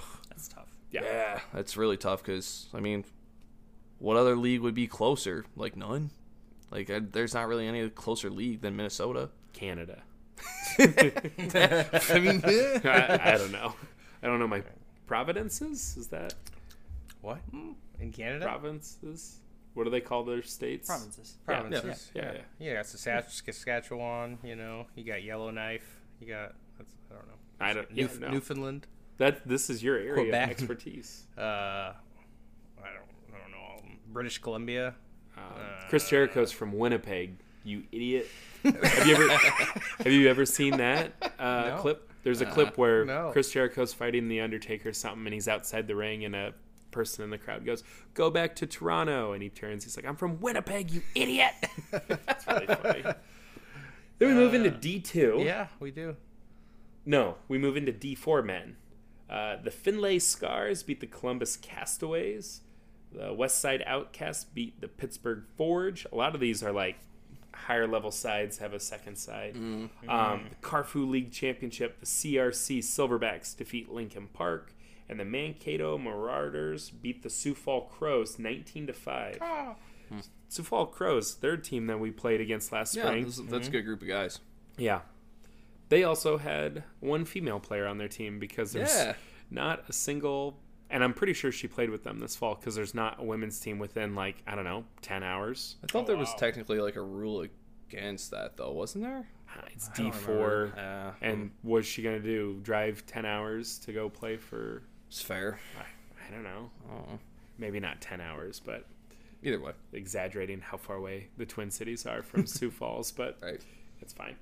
Yeah, and then uh, Cool thing about D3, D4 playoffs coming up, Mm-hmm. they're doing super sites for this last round, nice. and one of them is in Dubuque. oh, that's awesome. Whoa, really? Yeah, I thought I saw Elliot say something about that. He was talking to me about how we're gonna have Elliot on the show in two weeks. If you guys looked at the spreadsheet, um, and he said that they were hosting, and he'd be able to fill in for us and tell us what happens. Oh, cool! Wow. How did they get that? Uh, I don't know how that all came together. Mm-hmm. Probably just you know location and whatever. Hmm. Um, but we are supplying ARs and Okay. a number four for both those matches. Nice. Oh wow. Yeah, and then uh, D1 and D2 are still in league play, so they didn't have playoffs. Um, but if we look at D2, what they're up to, um, Des Moines. Yeah, they won their last match. Yep. Yep. What'd they win? 58 28, something like Something that? Something like that, yeah. And I thought I saw Nick Barrett say that they were actually down, I think 28 18, and they scored 40 unanswered points. Whoa. Yeah, It's weird. pretty cool. Mm. And then I think East Side is going to win the D2. They they locked it the other week. Gotcha. Yep. Yeah. And then D1. My thing's not loading, but you It know. was, yeah, it was 58-28, just to confirm. Thank you. You're welcome. D one. Yeah. What do we got So- for D1? East one is Cincinnati Wolfhounds, and they're playing West two, which is the KC Blues. Okay. And West one is St. Louis Bombers, and they're playing East two, who are the Chicago Griffins. Gotcha. And they snuck in because of um, I think Detroit losing, kind of narrowly. Yeah, Detroit. I mean, they were kind of on the top of the table all year long. Yeah. And saw too. Aiden Farrell is playing for the Chicago Lions right now. Did you see that? I did not know. Yeah, they had it. He's played a few positions in the back three. He was at wing this past weekend. Also popped up in the Hounds Academy photos. Saw that too. Yeah, Badger Kings was taking pictures there. And so, could we see Aiden Farrell with the Hounds? Hmm. He's in a photo. He had a T-shirt on. That's pretty cool. The Hounds Academy is playing some for Pennsylvania All Stars or something like that. The Midwest Okay. Championships is like a exhibition. Yeah, yeah, thingy. yeah, yeah. I remember like the Stars did that a few years ago when like Yeah. Casey and Nico and Todd Becker played against like Nola's Academy, and that was always that's cool to see them do that. Where I mean, they're probably scouting those teams as well as getting a good run in for mm-hmm. them. So It's nice to get the academy stuff set up. Mm-hmm.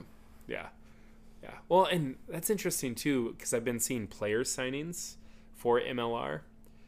Like, where do they draw the line of like, we have a draft, but we also sign people? Like, I, I don't know. That's interesting how they they want to market the draft almost like the NFL because I think it's like, oh, American fans love a good draft, but at the same time, when you look at how rugby is worldwide, with academies and working through your academy and getting promoted to the top side and like I don't know those two systems don't they're two way different They're- schools of yeah, thought very but yet different. they're doing both of them I mean is that something I don't know we'll see Yeah, an I- issue I, I think the MLR draft is more just like the rights to sign Mm-hmm. type of thing. Gotcha.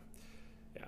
Because, I mean, yeah, they let, I think, I know juniors can be in the draft. I don't know if sophomores can be in it as well. Where, like, they're like, hey, we're going to tab you, once you're done, give us a call because I know that's like the Iowa State player Brandon Carnes was drafted by Houston. Went down there, hung out with them for a little bit, and they're like, "All right, go back to school, get your degree.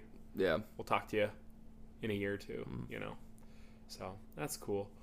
Um, yeah. So then moving on after that, we have an update for the Iowa AGM that is coming up soon. I feel like it's coming up pretty pretty quickly. So make sure you get your calendars set. You do not want to miss the AGM, especially if you have ideas. So that is going to be on December 2nd. And it's going to be in Cedar Rapids at 30 Hop Bar and Grill. It'll be upstairs. At 1 p.m., there will be a women's forum. Basically, any women in the state who want to talk about how we can improve senior side, um, how we can improve numbers, how we can get more teams, or how we can just make a league or a schedule, um, getting more things on the schedule, just anything. How do we get the college players into the senior side? Um, just whatever. How do we support women's rugby? Um, want to hear from female voices um, how things are going, how we fix it, how we make it better. Because we have a great high school league, obviously, as we've seen yesterday at the state tournament. Uh, we have multiple national level teams at the collegiate side. So, where are they going? Yeah. Twin City Amazons. Um, Or just not continuing to play, you know. Yep. How do you retain them? Yep. And then the AGM is at 1:30, and so that's 951 Blair's Ferry Road, Cedar Rapids, Iowa. Um, 1:30 is the AGM. More details about that and itinerary will be posted. Um, some some change is happening. Hopefully, some good positive change. So please make sure you can get there. Um, doesn't even have to be just one person from a club. Any person who wants to help, you know, many hands make light work. Uh, definitely, one thing that's going to happen is more committees. So it's like so often at the last few AGMs, it's like, hey, we nominate you for this position. Nope, can't commit to it. Can't commit to it. Can't commit to it. Well, instead of having like a year long position, looking at more of, hey, who wants to be on the committee for the All Iowa? Who wants to be on the committee for Iowa 7 Series? Who wants to be on the committee for Select Side?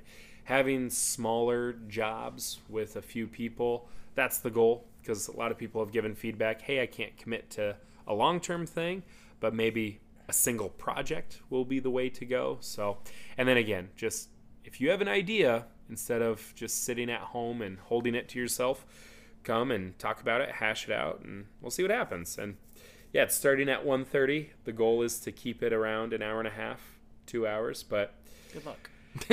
yeah. Well, and that's where I'm like, well, it starts at 1.30, and then there's going to be a social after.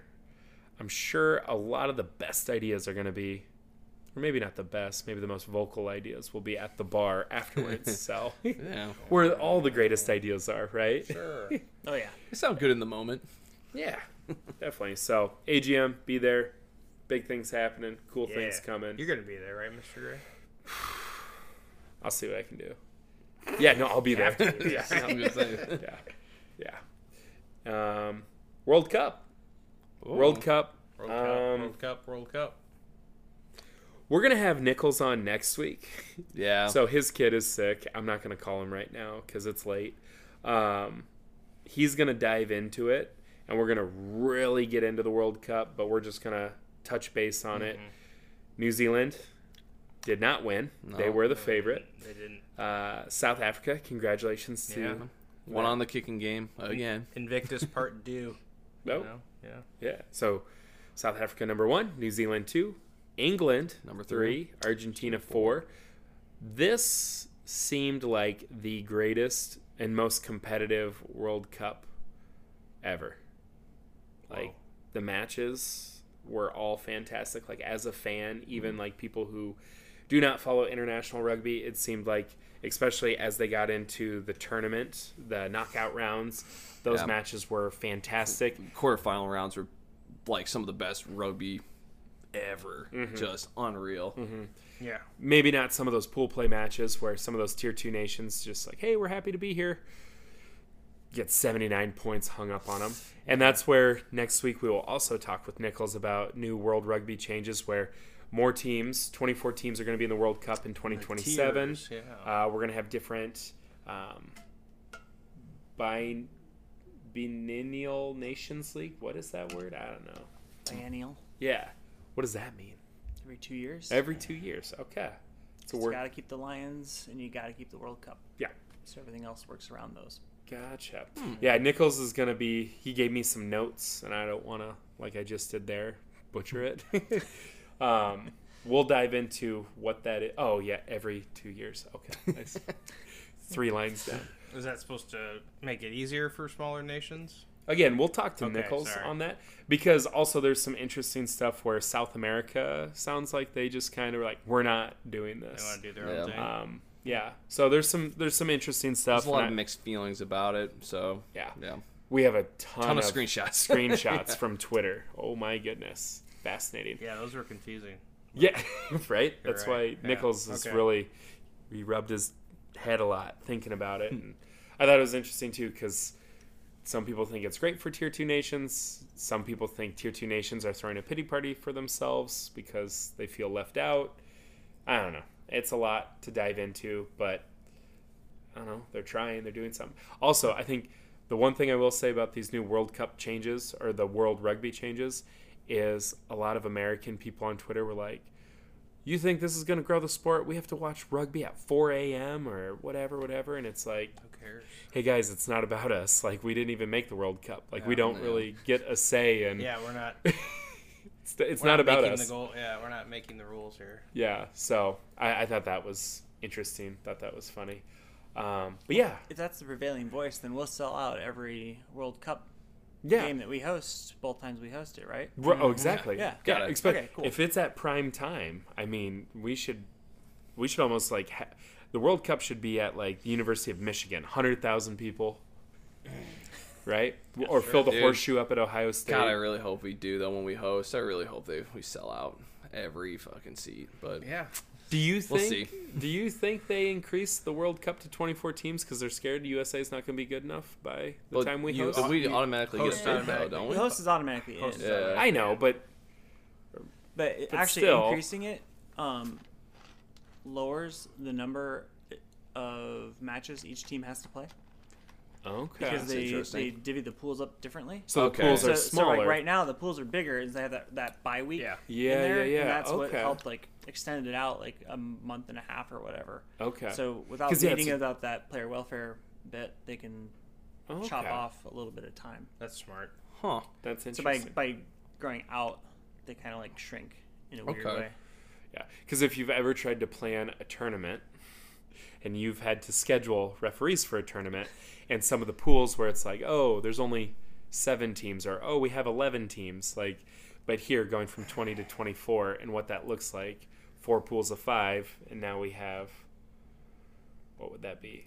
Three, eight pools of three, six of four six of four. Oh, mm-hmm. because three matches. Okay, yeah, yeah. Mm-hmm. So yeah, interesting. I think they will be able to sell out. They should be, but at the same time, is it going to be sold out with only ten percent Americans and ninety percent foreigners who've flown over here to watch matches? Well, it's gonna be interesting what time of year the USA stuff is hosted, because the traditional World Cup window is in the fall, and Yeah. so if you have it in the fall in the U.S., It's chilly. most of your well, it's chillier, and most of your stadium infrastructure is booked up because they're not going to. That's right, because it's the end. too It's, much the- of it's it. NFL. It's the end Football, of the college football stuff. It's the end of the MLS, and, And yeah, when they host matches, they're Friday, Saturday, Sunday, Saturday and Sunday. You know, Yeah. football. So yeah, that, that will be interesting. And it's not like they're going to build There's- no, additional there's- infrastructure there's for it. plenty so. of random stadiums that don't get used anymore. I mean, there's literally like I think two dozen stadiums that only get used once a year for college bowl games, like the Cotton Bowl and stuff like that, randomly, or it used to be. What are they going to hope? Are they going to have 24 World Cup teams Oh, you're right. in no, whatever you're right. city the Cotton Bowl's at? No, you're right. that's- But I mean, Yeah. they can figure it out. It's going to be interesting. Hopefully, whoever is going to be in charge of most of that Yeah. has got their shit figured out. yeah, the people of World Rugby are very. We'll just Yeah, we'll leave it at that. we'll make good choices. Um, yeah, so we'll save we'll save all the World Rugby news for when Nichols gets back, and we'll dive through all those screenshots because there's a lot. Um, again, we'll go over in depth. We'll break down each of the Mhm. World Cup matches. Um, We'll get real deep. real deep because now that there's no high school rugby, World Cup's over. Um, you College we do- we do winding have, down. It's winding down. There's Yep. no senior clubs in Iowa going on, so we're gonna need some stuff to fill the next. I don't know, It's Midwest rugby. couple weeks, six We'll months. Um, right? For two more weeks. Two more weeks. Yeah. yeah, yeah. We'll we'll save. Yeah, and they announced all the World Rugby awards as well. I say we save all that stuff Yeah, probably. because Nichols would be sad if we did it without him. And he'll just bring it up next week anyway. So Right, exactly. no, I think uh yeah, World Rugby it's uh changes are going to be interesting. I don't know. Now I'm thinking about that like World Cup in the fall. Where will they host it? Yeah, that's a real, it's a really good point. I never really thought about it, to be honest. So, yeah, and we're gonna be hosting it back to back. Mm-hmm. So, hopefully they, it's not gonna be one of those trial and error things where it's like they kind of fuck it up the first year, and then four years later they make corrections. I don't know. Maybe they could just build a whole new stadium in a in a new city. That ain't happening. We'll make it work. I feel like This isn't next is going to be in Australia, right? The next one. Yeah. In 2027? Yeah. And Australia, even though rugby union is huge there, it's like one of six sports like that in Australia. Australia, Aussie rules football is huge. Foot regular soccer is huge. Mm-hmm. Rugby league is really really big in Australia. That's the big one. Yeah, Yeah. it's probably the number one. Boo. Plus, they play just like a bunch of other random weird sports. I mean, A basketball's getting big there. it, basketball's Mm-hmm. been big there, yeah, and you know, I mean they have sports. They have like lifeguarding as a sport there. I mean they got all kinds of weird stuff. But I'm saying like field wise, they have a bunch of different stadiums that are probably specific for certain things they're gonna have to utilize. Not to get hung up on the stadium thing though, but I have a This- solution for that, by the way. Okay. Do you, well, so World Rugby Cup estimated for France's economy was like barely over a billion dollars, which is like that's a lot of that's a lot of money. But to build a stadium is like a couple, like it's like definitely over a billion dollars to build a stadium in the Uh, U.S. no, it's between 19 million and 24 million because my solution, we could host it in Des Moines. we could have the main stadium be the new pro soccer stadium, and the second secondary stadium could be the Mid American Des Moines Public Schools 4,000 seat stadium that they built for between 19 million and 24 million. Be a good use for it. I mean, there's got to be some Texas high school football stadium we can get or something, you know. No, Seats twenty five thousand. that would be wild to host it in Des Moines. But there's no, no way. No, there's not even enough parking for No. a Roosevelt football game. So if Jason Momoa wants to donate Uh, hundred million dollars, Do you think it from costs the next a billion dollars to build a stadium? Football How- stadiums, dude, are like a couple. Like it's literally like two billion dollars to build a football stadium. Million or Yeah, if you pay a bunch of billion? u- if you Billion. pay a bunch No, of I- union dude, guys. I will- You're talking about the Cowboys Stadium. yeah, you are. No, That's- dude. That's like, a spaceship. Saint, the Saints uh, one was like over a billion dollars to build it. I the Saints, well, that kept getting flooded. That was their problem. That was No, just they had to build. a- Katrina. oh my god. it did damaged it. Oh my god. What?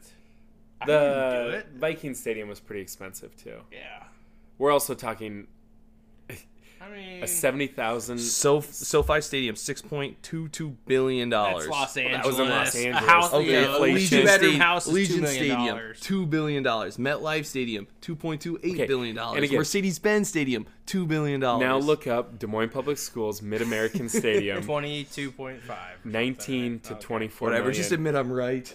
I was right in the middle. four thousand. We could fit four thousand people in there. Ugh. If you want to see a middle school football game there next year, I'm hosting. I'll get you in for free. Save you four bucks. oh shoot. Well, I think we should probably wrap it up here because we're gonna, like I said, We're gonna ramble. we're gonna ramble. We are, we are rambling. Um, we we stuck pretty close, 26 minutes off from that. That's not too bad. That's not bad. Do you have any other things, Adam? Do you have any any other things to share with the world, or No, I'm a meat popsicle. Yeah, Well, I guess that's the thing to share. yeah, you are. Hmm. yeah, you Adam is a quote meat popsicle. That'll be the tagline for this mm. episode. Great. just a picture of you, and just quotes, "I'm a meat popsicle."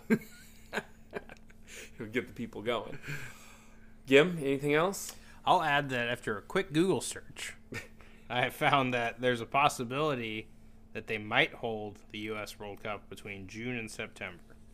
They've already determined this because they proposed using MLS stadiums, NFL stadiums, and even Major League Baseball stadiums. Since Ugh. if they did do it in the fall, Yeah, it would suck. at least you know two more than two thirds of the stadiums would be open.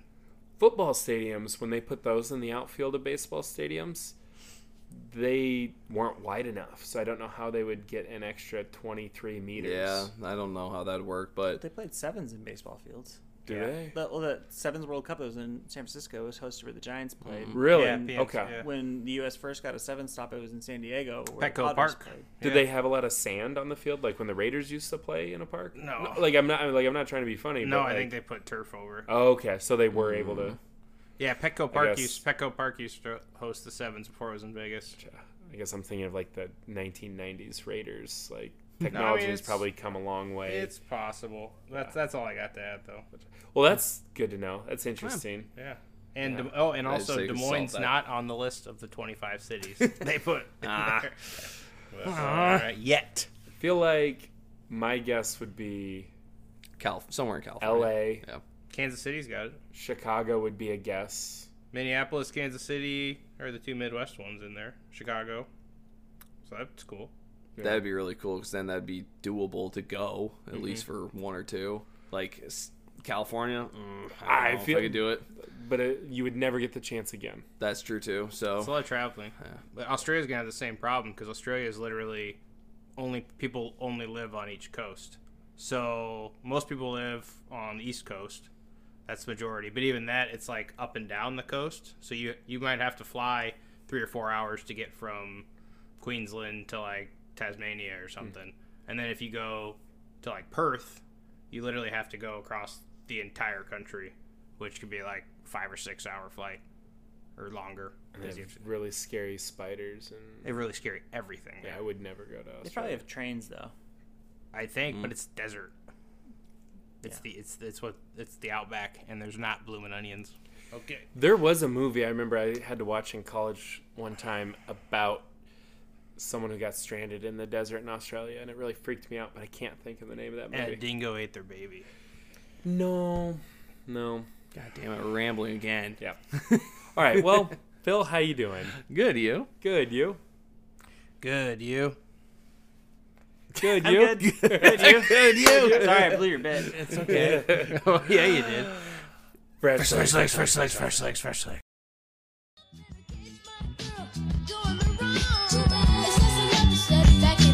Like when you get your first ticket for illegal parking.